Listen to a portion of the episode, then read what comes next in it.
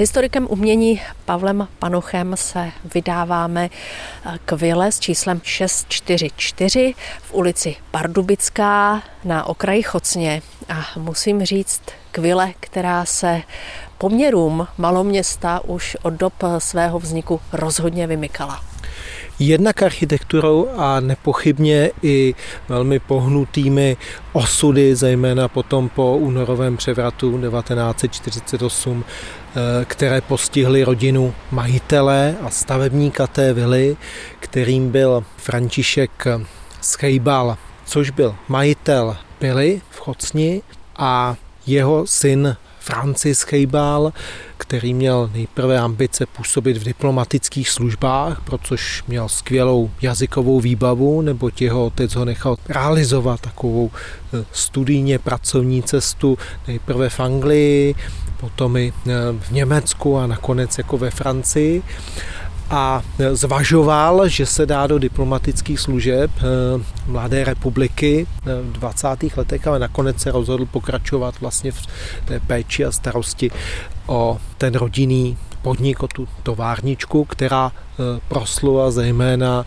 výrobou parketa. On své právě styky z těch zahraničních pobytů a cest nakonec skvěle dokázal využít eh, pro vyhledávání a pobídky těm zahraničním partnerům. Vila eh, kdysi měla rozhodně větší pozemek, větší zahradu. Dnes za vilou v podstatě v těsné blízkosti stojí velké nákupní centrum, je tu parkoviště. Tady se dřív nacházela pila. Ano, ten koncept byl tehdy tradiční, při nejmenším od druhé poloviny 19. století, že v rámci továrny eh, si její majitel nechal postavit i eh, rodinný dům, rodinné sídlo. Eh, jednak, aby měl permanentní dohled samozřejmě nad tím, co se v rámci toho podniku děje a jednak to mělo spoustu i logických jakoby souvislostí a provozně to bylo komfortní. A ten dům je pozoruhodný i tím, že e, na to malé e, východočeské městečko e, byl zaangažován jako projektant architekt, který působil v Benešově a v Praze, Antonín Plíhal a tu vilu postavil v takovém zajímavém výrazu architektonickém, vlastně kombinujícím nějaký odkaz klasicismu, třeba směrem do té původní velkorysé zahrady, eh, vybavené takovým malým bazénkem nebo kašnou, tak eh, ta vila vybíhá portikem na takovou, takovou předsíní, která vynáší balkon v prvním patře a e, jinak ta vila je velmi koncepčně postavená jako symetricky, osově. Monumentálně. Monumentálně a navazuje tou symetrií možná opravdu nějaký předobraz takové antické předměstské vily nebo pak té vily, která v italské renesanci v oblasti Veneta, tamto Benátska, Andrá Palladio eh, ji nazýval vila suburbána, taková vila na předměstí města a potom klasicismus eh, kanonizoval takový ten výraz a přitom, protože je z raných 20. let, tak se objevují na té fasádě takové drobné štukové rozety, vyplněné motivy, které odkazují na doznívající tvarosloví kubismu. Takže ta vila vznikala v letech 1920 až 1922.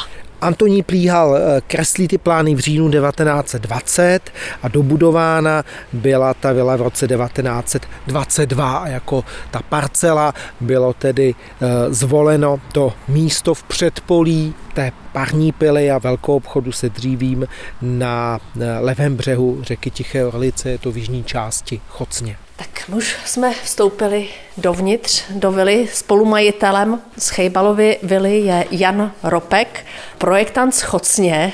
A já se zeptám, Čím vás tahle vila tak uchvátila, že jste ji před kolika lety koupil? Já tuším, že jsme ji koupili v roce 2018. Uchvátila nás eh, svým vzhledem, samozřejmě svojí majestátností, hlavně, že si tak sedí v té zahradě jako těžký dort, když bych měl eh, to říct přesně tak, jak to popsal pan architekt Vávra, který s náma spolupracoval na, na nějakém návrhu, jaký vlastně pojmout a jaký do budoucna využít tak ten to nazval přímo takto, že si sedí jako těžký dort, což nás pobavilo. Ale je to pravda, on má vlastně, nese tu hodnotu toho, toho prostě majestátu, té tehdejší pily a té rodinné historie areálu. Ten vstup eh, sem do vily je samozřejmě monumentální, ale možná ještě víc monumentální je ta hala, ve které teď stojíme, protože máme po levé ruce schodiště, které ústí na ochos. No, eh, připomíná to barokní knihovnu.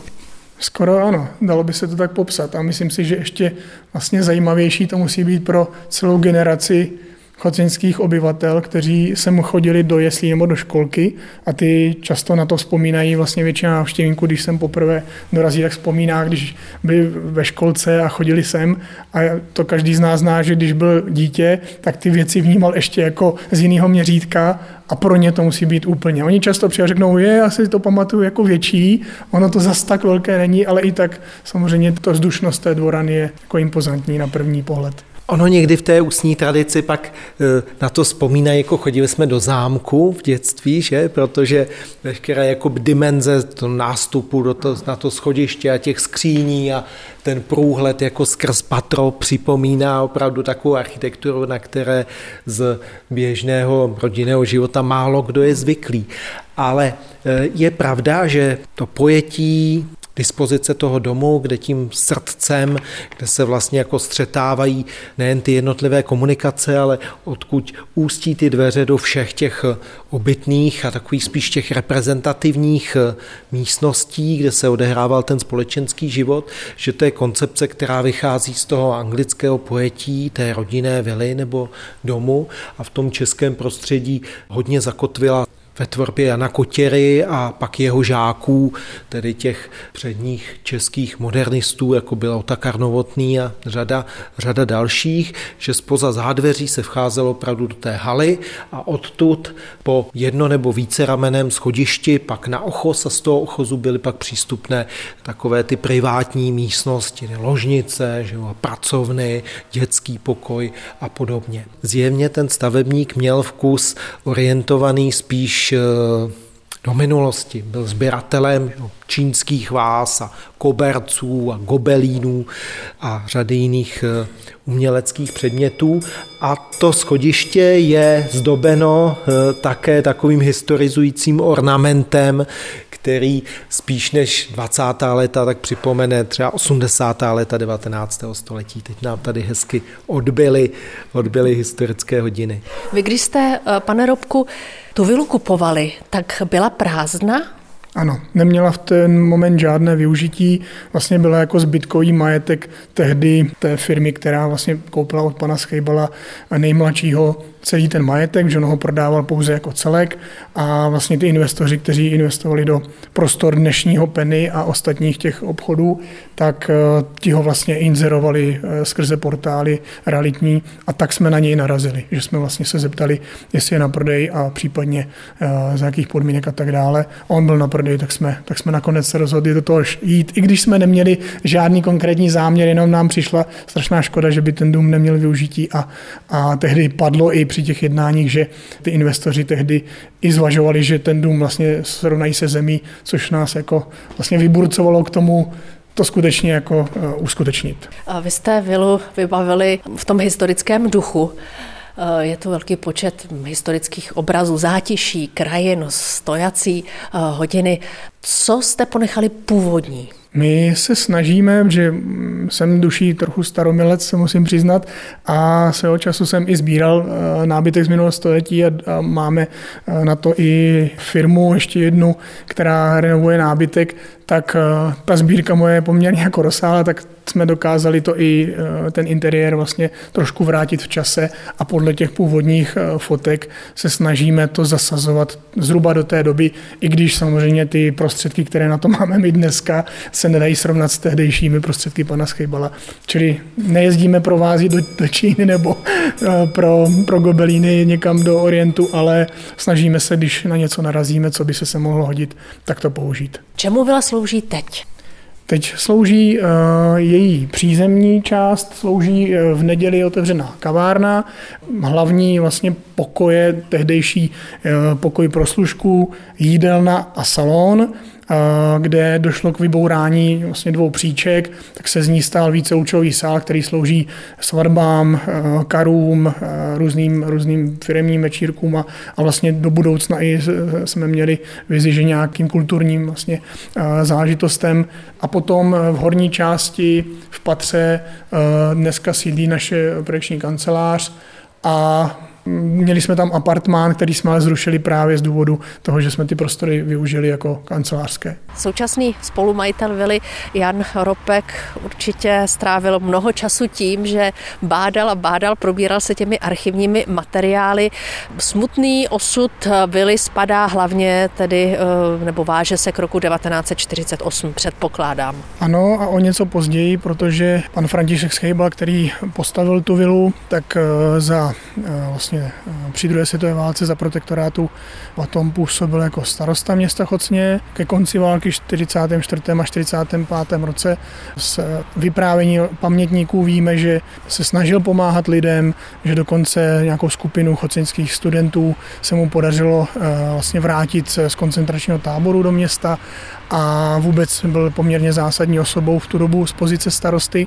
A o to smutnější je ten osud, že vlastně nedlouho po válce, po únorovém převratu v roce 1948, pak v roce 1950 byl odsouzen do pracovního tábora, kde byl tedy po měsíci jednom propuštěn, ale i tak už eh, mu vlastně komunistický režim stihl zrekvírovat eh, vilu, vyhnat vlastně rodinu z jejich životního útočiště do nedaleké budovy, kde měli bytovou jednotku, takže tam se musela vlastně manželka pana Schýbala i s dětmi uchýlit téměř okamžitě ze dne na den bez možnosti si odnést cokoliv z tehdejšího domu.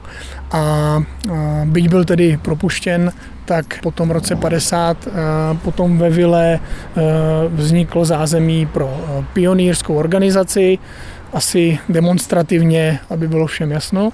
A následně až ke konci 60. let, tuším, a v 70. letech proběhla rekonstrukce vlastně té budovy na školku a jesle proto drtivá většina choceňských jako pamětníků nebo v dnešní době lidí kolem 50-60 let si pamatuje, že jsem docházela do školky.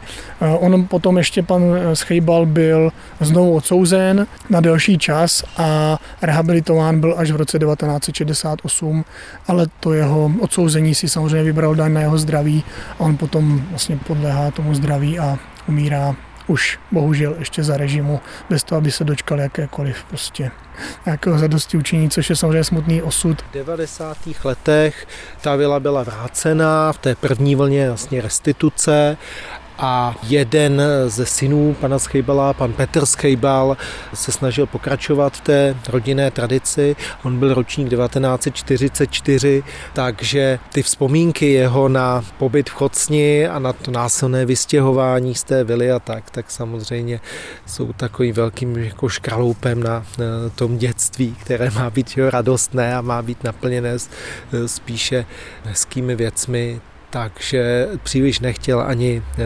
vzpomínat nebo dělit se o vzpomínky vlastně na dobu strávenou v tom krásném domě. Jan Ropek má ve Vile projekční kancelář, ve Vidle se trvale teď nebydlí. Eh, co asi kolem jdoucí zaujme, eh, jsou dřevěné okenice, které působí tak nějak jižansky, řekla bych.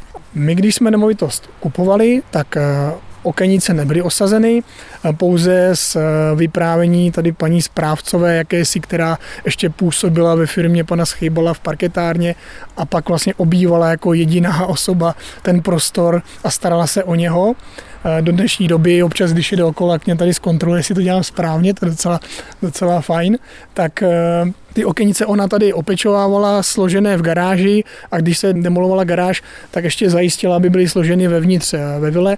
A my poté, co jsme vlastně nabili do vlastnictví tu, tu vilu, tak jsme se začali samozřejmě zajímat o to, jak je znova osadit, což se nakonec podařilo při rekonstrukci střechy. Jsme s těmi tehdejšími tesaři a truhláři vymysleli nějaký způsob, jak je namontovat zpět. A je pravda, že ten ráz té budovy zase o něco eh, prokoukl a je výrazný výraznější. Oni ty okenice totiž na původním eh, návrhu byly před těmi stolety byly osazeny. Eh, když se bavíme o, o tvorech stavebních a o oknech, tak zajímavostí ještě je, že jelikož ta budova je symetrická osově z důvodu architektury, z vnějšku, tak často si návštěvníci vevnitř všimnou toho, že okna kruhová na chodbách jsou poněkud odsazená a zevnitř to působí zvláštně. Často typují, že to je možná kvůli vycházejícímu slunci nebo jako z důvodu nějakého úhlu paprsku slunce, ale není tomu tak.